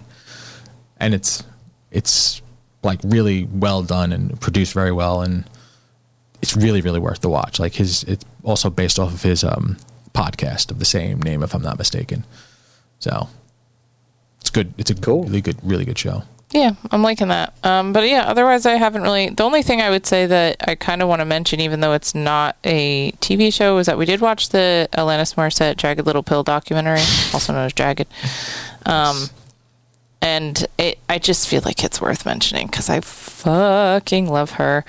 Um, I've always loved her music, and it was really fascinating to learn about her journey and her experiences and how freaking poised that woman is and how incredibly brilliant of a writer she was at 19 ding dang years old. Um, yeah. She's just we an watched we watched West Side Story and didn't like it. it, the wait, Yeah. new one? The- Yeah. yeah. Oh. Yeah. As I sp- suppose, I, I I summed it up on Twitter pretty well. I said, I didn't. I watched the new West Side Story, and I think the reason I didn't like it is because I don't like West Side Story. Makes sense. If you didn't like the original, you, uh, yeah. But like that was the thing. and then is my we- my dra- my high school drama teacher was just like, "Yeah, I think I know why." Dur- during our production of uh, West Side Story, I was pretty se- seriously injured during one of our dress rehearsals. Oh no. okay. I'm laughing, and if you guys know the story, you'd be like, "She is a horrible person." No, it's genuinely funny shit. Like it, it's Oh, it's no. it's a, it's kind of astonishing. So like I- I'm one of the one of the Jets in the beginning. Really? You And, played one of the uh, Jets? That's surprising. Wow. uh, and I'm just like I, I meant to say that as in I didn't have a character name. Okay. I was, you know, dude, and um, so we're all supposed to run on stage, full force run as fast as you can on stage for this opening number where we jet, you know, we we jet across the, the stage and then then run back, and um, this girl who was in front of me, uh, when we ran across the stage, she decided to thwap the uh, the the curtain wire. She batted it forward, and so we're running full force, and it fell back down around my neck. Oh Jesus. Oh, that's So I got strung up for a minute. and Mr. Garrison, my my my, Mr. my teacher, Garrison. he's out there in the audience looking at this dress rehearsal and he's just like, "Oh fuck." because like I'm off the floor with a rope around my neck. and like as I'm up there, I I felt this back crack that was really really helpful. It was like I I was like, oh, oh. and, Oh. and then I got the rope off my neck and fell fell back and conked my head, and like everybody runs up, and I was you know rushed to the hospital and everything, and it was like it was a, it was a memorable experience. So we went to a drama competition the next day, like uh, that we had to travel to, and like I show up with like bandages and rope burns around my neck. Oh damn. oh damn. Like, what the fuck happened to you? Funny that. Funny I was story. nearly hung. You ever been lynched on stage? Because I. See, like, oh Jesus. So with that story being told, Karen, you are horrible. That is that's something horrible to laugh at. Listen, he husband. survived. You get to laugh at it when they survive and Oh, is that, everything's is that, funny. does that makes it okay? okay. He's look, Yeah, he's it's legit laughing. Serious. It's the funniest, dude. I like my. I was fine, and my back legit felt better after it's over.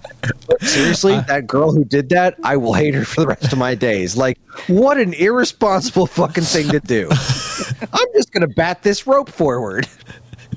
What are you doing? All right. What else? I got anything else, hun? Nope, Sorry, I didn't it. mean to interrupt your Alanis Morissette story. Nope. That's also yes. That that I will vouch for that. That was a that was a great documentary. very, very, very, very good. Um, Yeah, I don't like any of the characters in West Side Story. That's the thing. There it is. It's not that I got hanged. That's not really the problem. The problem is, is that nobody's likable in that show. There's no one to root for. It's like you guys are all idiots and or assholes. It's it's the stupidity of Romeo and Juliet plus racism, Racism. and toxic Yeah. masculinity. it's like, why would you watch this? I mean, the songs and the dancing were fucking great. That's mm-hmm. great. It's just like the rest of it, like they're all prancing about and whatnot. That that's great, cool, good times. I'm liking it. I like the songs, but like, man, then they start talking and doing stuff. It's like, what are you doing? stop Why are talking. you- Stop talking and doing things. Why are you the way you are? You two don't even know each other. the more realistic they try to make it, the worse it is. Like they they, they fix all this other stuff to kind of like put it in this contemporary setting, not contemporary, but like they try to make it a little more historically accurate and make the show make more sense. And the more the world makes sense around, the more you're just like, you guys are the fucking worst. Every single one of you is worse than the next. Oh, did these kids like, um, you know, have a rumble and uh, two of them got m- grisly murdered? Yes. And then everybody just ran away because the cops are coming. What should we do next? Oh, I know. I feel pretty. oh, so pretty. Really? That's the next fucking scene. That's tonal It's change, people. Tonal change. Oh, you killed my brother? You killed my brother? Yeah, I'm still gonna bone you because uh, Teenager. because teenager. The fuck, man? What the fuck? Why not? All right. Okay.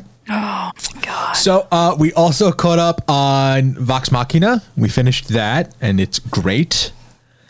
Um, we did, didn't we? Yeah, we finished that. We were currently also catching up with The Rookie, which is still great. I thought it finished for the season, but there was apparently just a couple of week break. Uh, still watching Brooklyn Nine Nine. I continued, and I think I got one episode left of Hit Monkey, which, if I haven't mentioned that yet, it's great, and you have to watch it. It's a, a killer monkey and a ghost Ted Lasso. It's great. Um, blah, blah, blah. I'm trying to think. I think that's it for the oh, the only new thing that I started watching and I made Angela watch one episode of is uh, The Boys Presents Diabolical. How is that? So it's all animated shorts, 15 minute shorts. Um, each one of the episodes is a different art style, it seems, but it's like reminiscent of other art style. Like the first one looked like uh, Looney Tunes, the second one looked like, I want to say, oh, Jesus, not Phineas and Ferb. It's the the boy and his grandfather or uncle. They go through space. Rick and Morty. Rick and Morty, very Rick and Morty esque. Um, but Our mutual friend Adrian recommended this to me. it's it's like, okay. You should watch this. It's great. Super violent, super duper violent.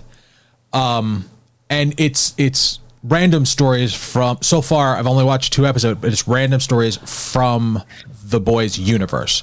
So the first episode was about the babies of the company that like their powers you know they're they're figuring out if the babies can figure out and control their powers and what happens to a little baby in that situation uh, the second episode was about the children who have shitty powers and what happens to them as they grow up and sort of become cast aside so it's it's very entertaining but like I said, like so it so violent at points that it becomes like possibly nauseating. like it's gruesome.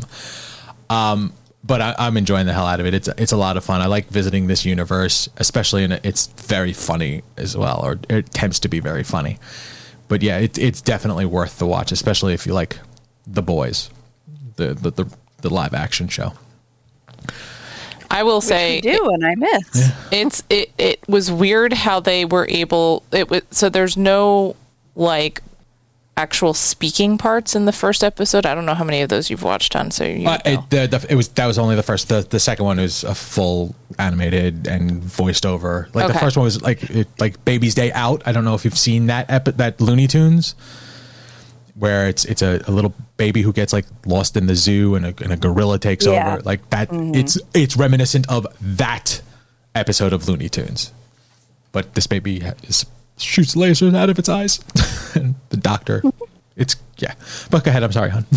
Oh, uh, no, I was just going to say it was interesting because they they had the ability because it's animation to sort of illustrate without words um, like how the protagonist if you will in the episode who is the doctor who's supposed to be experimenting on these little babies um, has a real attachment to this little kid that he's taking care of and you know uh, he wants to protect her and um, he gets you know that that that tender-hearted feeling when he's around the baby and he that just this really like beautiful portrayal and then like literally 3 seconds later somebody's cut in half with lasers and their guts explode all over the room.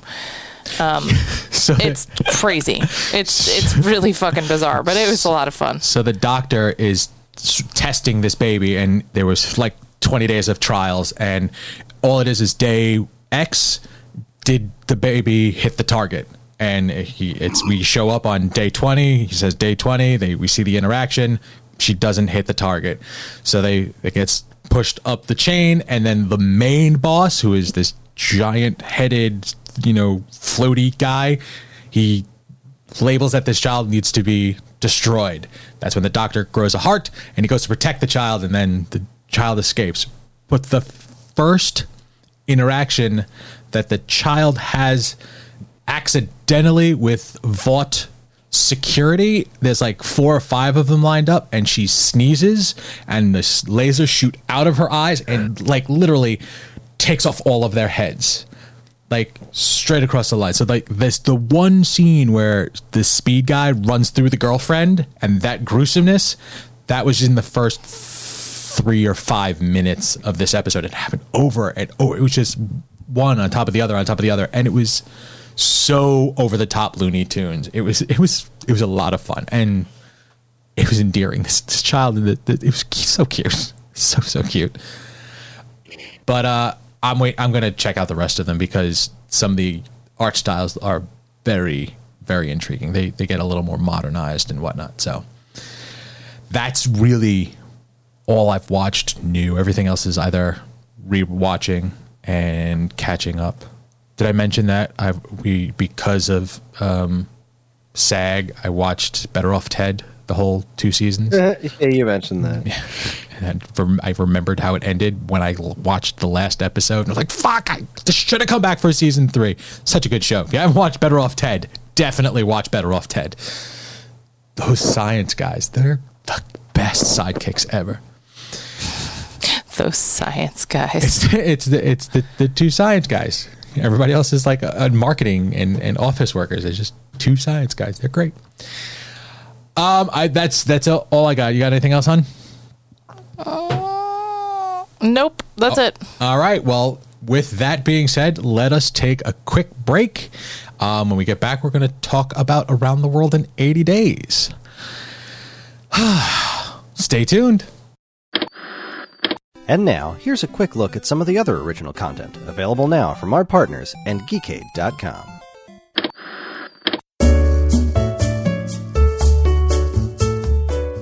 First up, who got a pair of new Quest 2 headsets? The Weekend Rental Crew, that's who.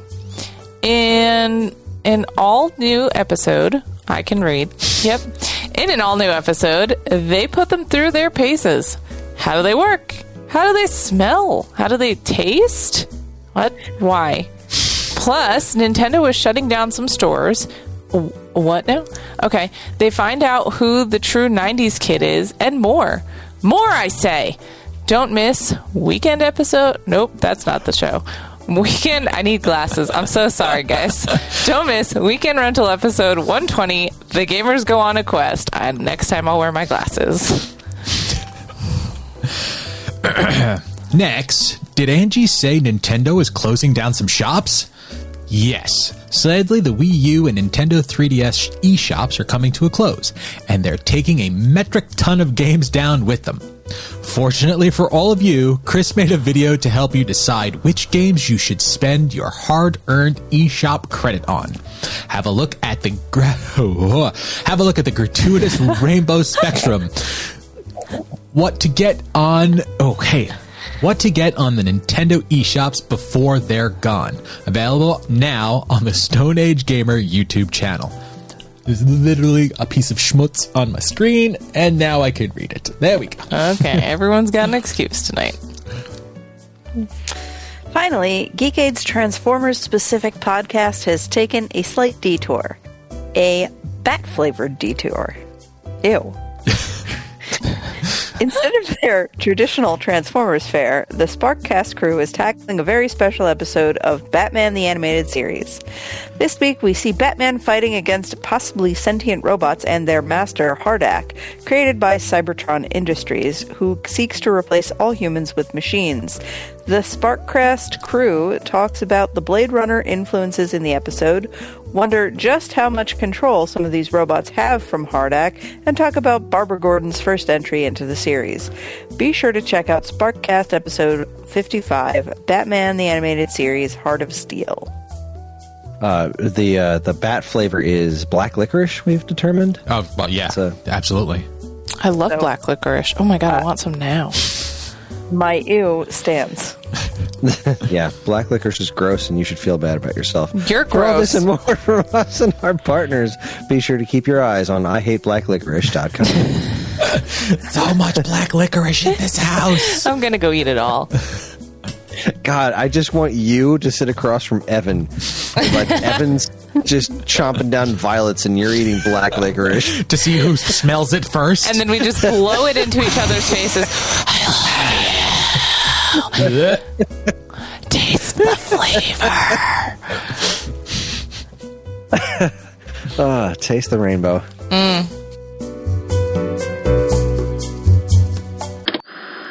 And we are back. All right. Thank you so much for checking out our commercials. It is time for the main topic. Uh, this week was my choice. I chose Around the World in 80 Days, the 2022 version, uh, episode one, which is titled Episode One.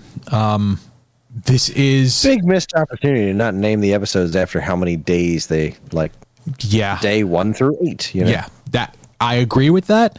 Um, this is that's not reinventing the the wheel here with around the world in 80 days. This is the standard um, storyline of uh, gentleman adventurer Phileas Fogg sets out on a quest to travel around the world and back home in a period of 80 days.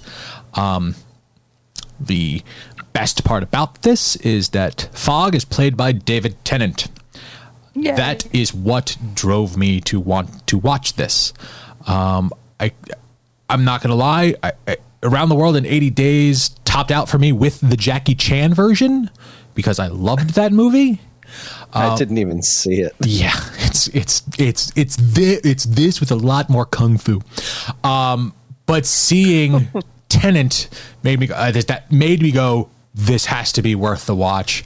Um, this first episode is the start of the whole expedition, inspired by a news story.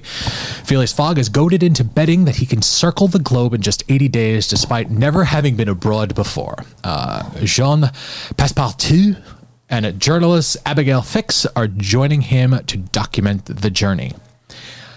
Now, uh, before I say my feelings, guys, what did you think?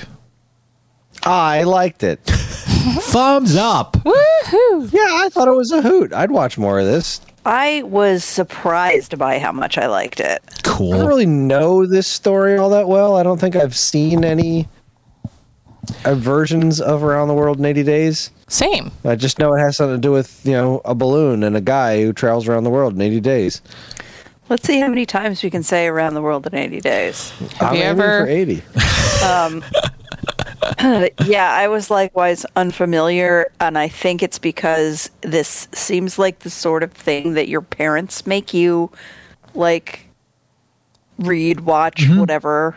Um, and just I didn't know. It seems that like it was everybody actually it's it seems like everybody knows the story, but not the specifics of the story Right. for just that reason because it wasn't our generation. It was your parents' generation or our parents' generation. You're absolutely right.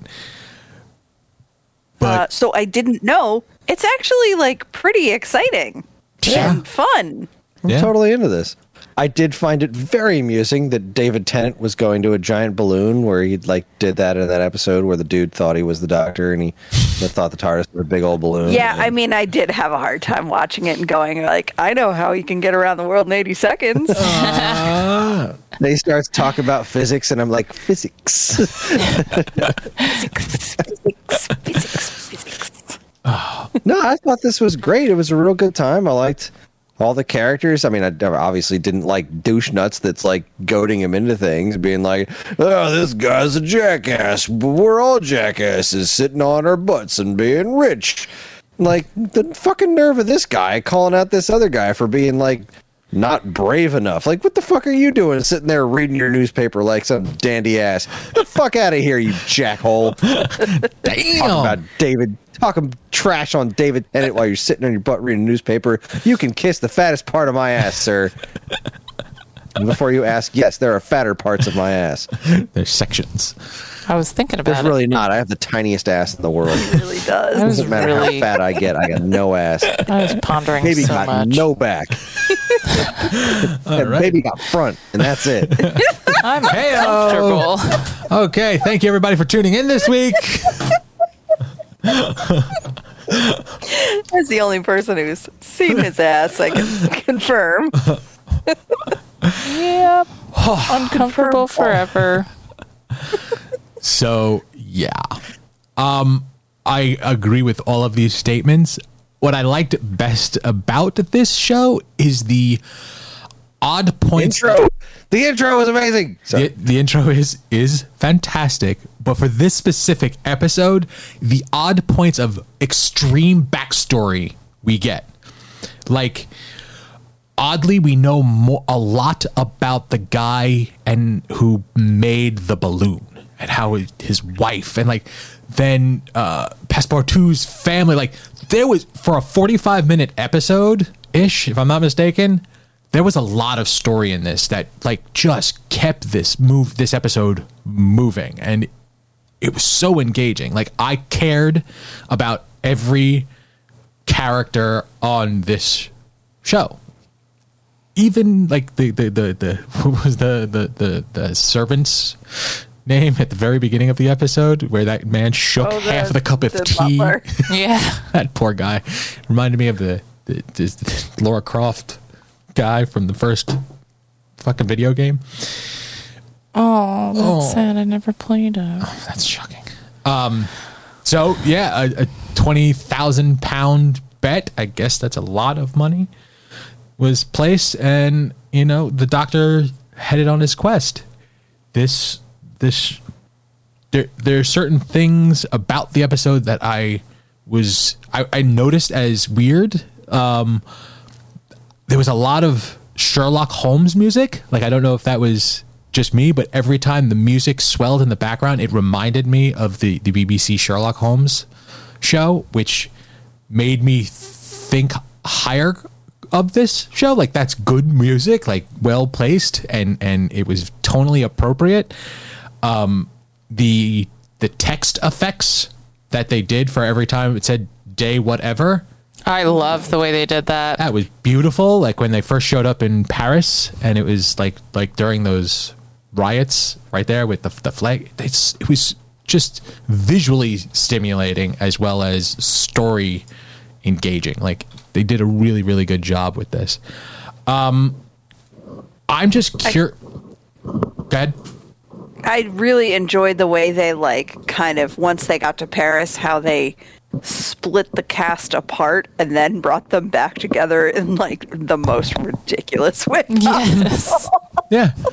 Yeah, like that that's that was that was great. I mean I guess there's like the the the, the cliches of like the bullet stopping because of the the the the flask in his pocket, but the flask is in his pocket because it's a, the sentimental piece. Like we are getting these bits and pieces of this story, this much larger story, which is, which is it's like, it's truly engaging an overarching story. Like we're getting the bits and pieces of each independent character storyline as well as why is he out and about? Like who is where did that postcard come from? Is it a woman? I hope it's like a lost love. Like what's going on? And I'm engaged. I want to know.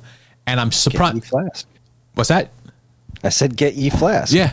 Like You cannot get ye flask. and you got to sit there and wonder why on earth you cannot get ye flask. I am shocked. That was, that's just just that's just for me.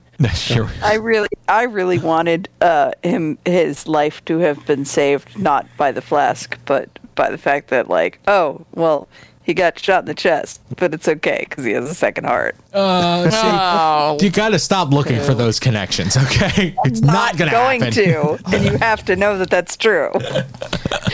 I mean, we've met. You understand true. who I am. That, that's true. I know, but we we appreciate David Tennant in other things, you know. I mean, it can't be. Listen, at that point, he should have been able to like yell at some plants to protect him. I mean, and and also there's more than there's more than a few Scrooge McDuck connections here too. Like the, the, the top hat, top hat, being a rich old guy. Uh, or David we could Tennant say like he that keeps just on giving. he just miracled away the bullet. See, see, we never run out. Doctor Who will always be my go-to. I know, it's fair. I mean, uh, he's like, it's his iconic role. Come on. Yeah, no, you're right. Mm-hmm. Did you guys only watch this Fight. episode? Yeah, Yes, that's all we only. really I time mean- for. Yeah, yeah. We we would we would enjoy watching more. However, well, and that was that's what that's what we I didn't was. just go spend an hour before this talking about all the other damn shows that we're into right now. it's true. I, I'm And, kind like, of I really surprised. do want to get back to this one. I abs- I absolutely do want to get back to this show. Yeah, no, I- and I, I agree with that because like when we did a rewatch of it today to to refresh because I picked this. I feel like a month and a half to two months ago. Like it's It's been, a, while. Yeah, Yeah, because we did Ferg's episode in between. and I when I watched it the first time, like man, I want to see more of this. But normally I wait till we like if especially if it's a, a picked episode, I don't want things getting cloudy for me or you know figure can't remember where the one episode ended and the next began. I'm surprised that I have not picked this up to start watching it again. Like it, I was like, damn, this was a missed opportunity. I want to watch more of this. I want to know what next big event is going to happen. Like I feel that that's what they're going to do. Like every episode is like almost Doctor Who esque, where they're traveling from big event to big event to big event. I want to see that for these normies to see how they get through these these situations. It is so well done. I mean, every actor is like, there's not even a like, there's no bad acting. I mean, Passepartout is no no Jackie Chan, but he'll do. It's true. He is not, but who really is a Jackie Chan other than Jackie Chan? Um, but it is well thought out. Each character seems to be well well worked. Um, I don't really have any complaints yet. Like even even the asshole characters, I'm like, yeah, that he's there for a reason. He's the one who started all of this. The I do think it's interesting that they were able to bring in such like big drama in one episode, like the the um, Passepartout like reconnecting with his brother, who he clearly has not seen in what ten years, because he ran because his father got ex- like yeah, like the amount of trauma that he had experienced, and then he reconnects with his brother, and they're finally reunited, and then spoilers, his brother dies. Like, holy crap, that's really that's a lot of heaviness to put into this first episode, and and I feel like they're kind of taking this on with an air. Of, well, I guess they can be pretty fearless when it's David Tennant, but um. And masterpiece. I mean, that's Right. Yeah. one of he days. oddly, this is actually classified on IMDb as an adventure comedy, and I feel like there was a lot more drama in this episode in particular than comedy. There were some funny moments but I wouldn't sit back and go, "Wow, that was that that was a good comedy." Like that was more. There was way more dramatic moments than than, than funny, hmm. ep- you know, things in it.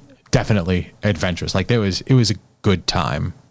I mean, even even this the the scene on the steps where he's being attacked by all the little French kids, and he's, oh no, her suitcase, son of a, damn it! like he felt that bad. And I, I have to say too, watching that scene, I'm not really sure what it was about it, but I don't know if it's just because he's so good at playing a helpless character. But once they start taking all of his stuff, I got so uncomfortable. Like I was like, no, this poor man. Like, oh my god. Like I felt so bad for him, and I was like, wait, wait, wait, wait, wait, wait, wait, wait, wait, wait, wait, wait, wait. This is literally like the Scrooge McDuck of story characters g- having some of his things taken away by the people who are actually poor and starving. Well, like uh, that was the thing. Like they at the beginning of this episode, they showed him as powerful, like well off. Okay, but then he immediately became weak because like making the travels, making the journey, knowing that he's going to or feeling truly feeling that he's going to fail. Like he didn't want you know the the the the writer with them because if he does fail, which he's pretty sure he's going to, she's going to tell everybody. Like that's that's character development right there, and it made you roller coaster with with emotion for this guy. You know, being a part of this journey with him as opposed to just watching him do it. Abigail was a force to be reckoned with. Also, like she's great. Like the the juxtaposition between her and and Fogg character, like she is fearless and most of the time he's scared shitless. Did you know that she is German? Uh, that English was not. Hold on, I found an article that I was reading. Oh, the the actress, mm-hmm. right? Yeah, it says that this was her first role playing a native English speaker. And she says her comment was like, and Abigail talks and talks. And she like laughs about it because I had no idea she wasn't just British, like just She's watching doing- it out the gate. She's doing very well. Yeah. Um, so I just thought that was really funny because she's not speaking in. She didn't even attempt French in the scene where Passepartout is like literally bouncing back and forth between English and French and and having people speak in front of her. Um, doesn't even attempt it, right? Like sticks very much with her her British accent, which is not her real accent at all. And I just thought that was great. that's what like her interactions with her and uh, her father like that's another level of story behind there where where it, the character development of her being a writer or wanting to be an author and having the access to her father's newspaper but not because he can't write he can't print her name in it because it will how does it he- like her being in that club was making the other guests afraid Un- yeah. like what frightening. like You're frightening the guests. they're adult just like come on now but like that's that's great character. It's showing how how passionate she is. And you know passepartout is on the run. Like we knew he's on the run from something and out the gate we're like oh he's a he's a womanizer. That's why he's on the run. But no he came from some shit. Like there's more to this guy and i feel like all of this character growth in just one episode, we're going to get so much more. Like this is a wealth of, of character development. Yeah, I mean, it seems as though they're tackling the concepts of um, race, gender, and privilege uh, in a way that they're they're not shying away from the period piece aspect of it, even though they're making these fantastical aspects of it. Like, it seems to be grounded in some part of reality. Um, from what I've read about it, it continues to be grounded where they there were events that were basically chosen in history that were relevant to that time period Good. that are supposed to sort of, I guess, be elements of each episode. Uh, I'm not sure how in depth that goes, but to me, I think it, it'll be interesting to see if they address like this was not a great aspect of history, but this is what it was at this time. Um, or if they're going to try and sugarcoat it. Like, I don't, you know what I mean? I don't know. I, or like if they're going to try and make it modern, even though it's a period piece. Um, I, I'm not fully sure what to expect. Um, and I'm very curious to see it because I, I really am enjoying this this show and the production value is great. And also, I was so surprised that it was PBS. Like, Yeah, I definitely thought it was it was a BBC show, but Mm-hmm. no. Oh, don't sleep on PBS. PBS makes some good shit. yeah, I know do. it's just been a long time. Like, I always remembered PBS being different content, and I just I was I was like very pleasantly surp- surprised because I've always enjoyed PBS. I just didn't realize like, wow, fuck, you guys got game. yes. Yeah, I think in recent years PBS has partnered with other pl- other companies like co-producing with like BBC and places like that to um, make their content more relevant to a wider audience. Yeah, I can I can definitely see uh, it. At least to me, it, it appears to be paying off. Downton- is it Downton Abbey masterpiece? One of those, Downton Abbey or uh, Midwife or something. Midwife definitely is. I'm, I'm reading the the the facts or the trivia on IMDb, and it says the show actually takes a great deal of inspiration from the popular children's animated adaptation Around the World with Willy Fogg, featuring elements not in the book, such as an agent hired by one of the betters of sab- or betters to sabotage the journey, and the gang taking off to investigate the events. So, I I like that. It's it's giving a a, a slight spin to the the classic tale, but you know, not like I said, not reinventing the wheel because this is you, you don't have to. This is a great story on its own. You don't need to, you know, fix it for a modern time. So, but Indeed.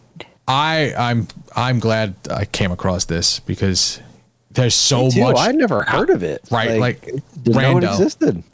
Yeah, like one of those things that just happened to fall into my lap. I'm so glad I came across it and Yeah, and it's another thing that like could have not been because of COVID, Mm-hmm. and I'm I'm really I'm just so thrilled to know that like even when production has been halted on certain shows, they're not just abandoning them, um, because this was one of those shows that was delayed because of it, and.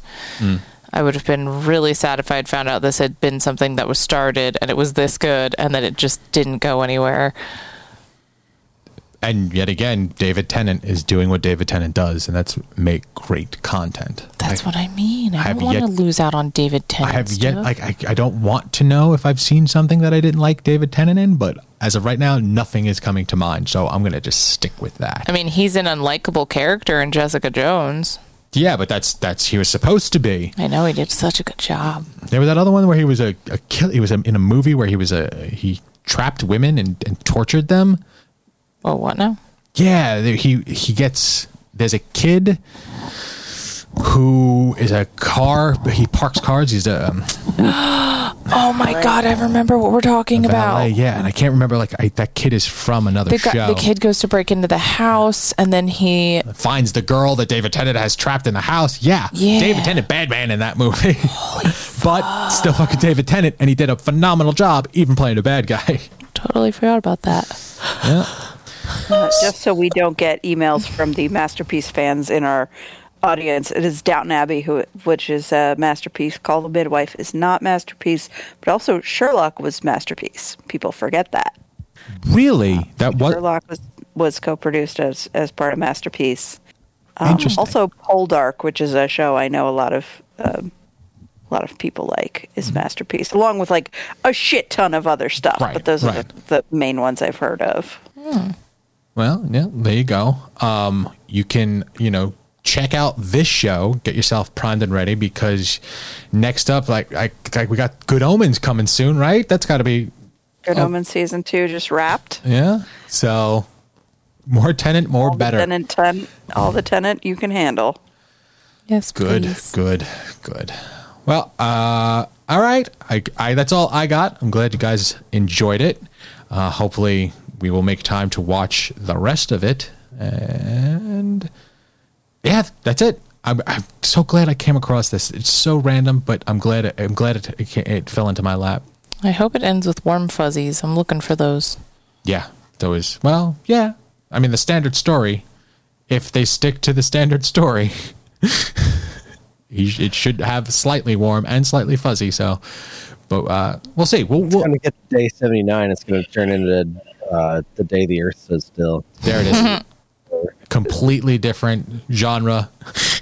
Becomes a apocalyptic type future. So, yeah. I really just want to hear uh, uh, David Tennant say Klaatu Verata Nikto. Man can dream. Necktie. And then we were all saved by the doctor. All right. Well, good enough. Um, with that, I think that's it. Let's wrap this up. It is late. Chris, It is.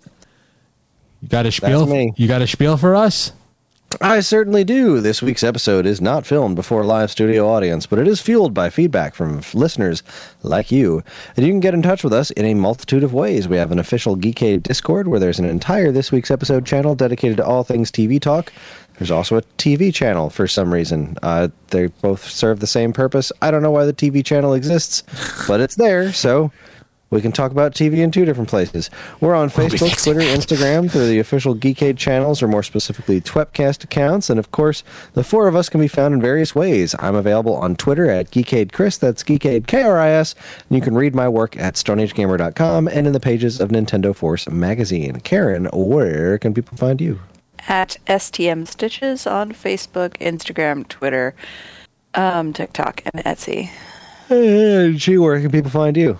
It's late. They, they can find me. Uh, ooh, if you want to see the drawings I did tonight, uh, go to Instagram and check me out. It's A for Not. And Evan, I mean, you're just, you're, you can find you in the woods, right? Yes. Yes. Third tree to the left.